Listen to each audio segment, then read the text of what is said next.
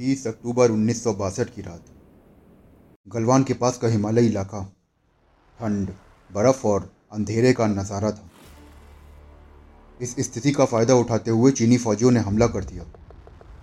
चीनी फौजियों ने लद्दाख के पूर्वी सेक्टर और गलवान की चौकियों पर एक साथ हमला किया। सीमा पार से 600 से ज़्यादा अधिक सैनिक आए थे और यहाँ की चौकी संभाल रहे थे गोरखा रेजिमेंट के मेजर धन सिंह थापा जी। चीन की सेना उनकी पोस्ट पर लगातार गोलियों और मोर्टार से हमला कर रही थी। मेजर धन सिंह थापा जी को आगे की चौकी पर तैनात किया गया था, क्योंकि तो भारत सरकार ने चीन की घुसपैठ को रोकने के लिए फॉरवर्ड पेल पॉलिसी को लागू किया था। इस पॉलिसी के अंदर ऐसे छोटे छोटे पोस्ट बनाए जाने थे जिसमें घुसपैठ को रोका जा सके। ये कहानी शुरू होती है थापा जी की पोस्ट से। 19 अक्टूबर, उन्नीस चीन की तरफ़ से भारी मात्रा में मिलिट्री फोर्स आ रही थी। ये लोग श्री जाप एक के ऊपरी बड़ी मात्रा में हमला बोल रहे थे। उस हमले का अंदाज मेजर धन सिंह थापा जी को था। इसलिए वो लगातार अपने जवानों से जल्दी से जल्दी बंकर खोदने के लिए कह रहे थे। मेजर साहब की आशंका सच भी हुई। रात साढ़े चार बजे चीनी फौजियों ने मोर्टार से हमला करना शुरू कर दिया। ढाई घंटे तक लगातार आसमान से गोले बरसते रहे। चीनी फौजी ताबड़तोड़ फायरिंग कर रहे थे। रात के उस भयानक अंधेरे चीनी गोलियाँ शोलों की तरह चमकती हुई भारतीय बंकरों की तरफ़ आ रही थी। और केवल इतना ही नहीं, चीनी सीमा उस पार से तोप से शेलिंग कर रहे थे। जब शेलिंग बंद हुई, तब तक 600 सैनिक मेजर थापा की पोस्ट के 140 मीटर के दायरे में आ चुके थे। लेकिन भारत माता के वीर बेटे डरे नहीं। भारतीय जवानों ने मशीन गन से हमला शुरू कर दिया। चीनियों को तो उम्मीद भी ना थी कि उनके ऊपर भारतीय ऐसा कहर बढ़ पाएँगे।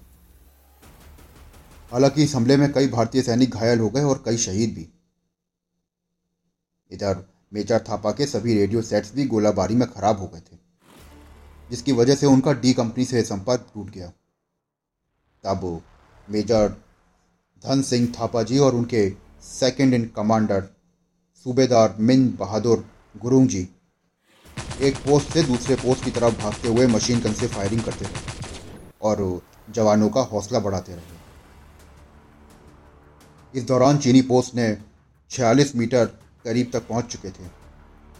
अब उन नापाक चीनियों ने भारतीय फौज पर बम फेंकना शुरू कर दिया। गोरखा रेजिमेंट के जवान भी हैंड ग्रेनेड से लगातार जवाबी हमला कर रहे थे। तभी मेजर थापा ने कमान संभालते हुए वो दुश्मन के सामने आ गए और मशीन गन से ताबड़तोड़ हमला करने लगे। काफ़ी चीनी सैनिक मारे गए। मेजर थापा के पोस्ट पर अब सिर्फ़ सात जवान बचे थे। थापा जी ने इस पोस्ट के कमांडर थे। चीनी फौजियों ने अब हैवी मशीन गन से हमला शुरू कर दिया था।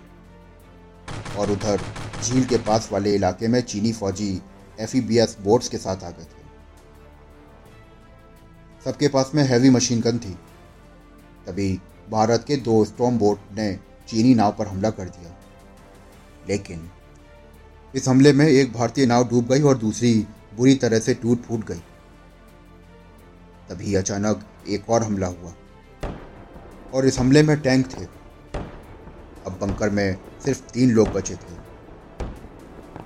थापा जी बंकर से बाहर निकले, लेकिन हथियार खत्म हो चुके थे। उन्होंने छिपकर चीनियों पर खंजर से हमला करना शुरू कर दिया और कई चीनियों को मौत के घाट उतार दिया। लेकिन कुछ देर बाद चीनियों ने उन्हें बंदी बना लिया। थापा जी के साथ तीन फौजियों को भी युद्धबंदी बनाया गया, जिसमें से राइफलमैन तुलसी राम जी किसी तरह से भागने में कामयाब हुए। उन चीनियों ने थापा जी को तरह तरह के यातनाएँ दी और ये पता करना चाहा कि भारतीय सेना के अगले प्लान क्या हैं। लेकिन थापा जी तो वीर पुरुष थे।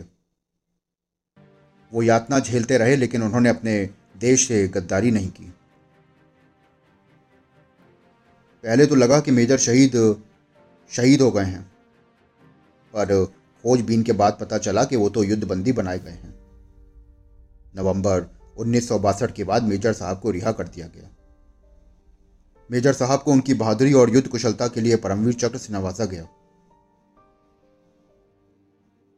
मेजर धन सिंह थापा जी का जन्म 10 अप्रैल 1928 को शिमला में हुआ।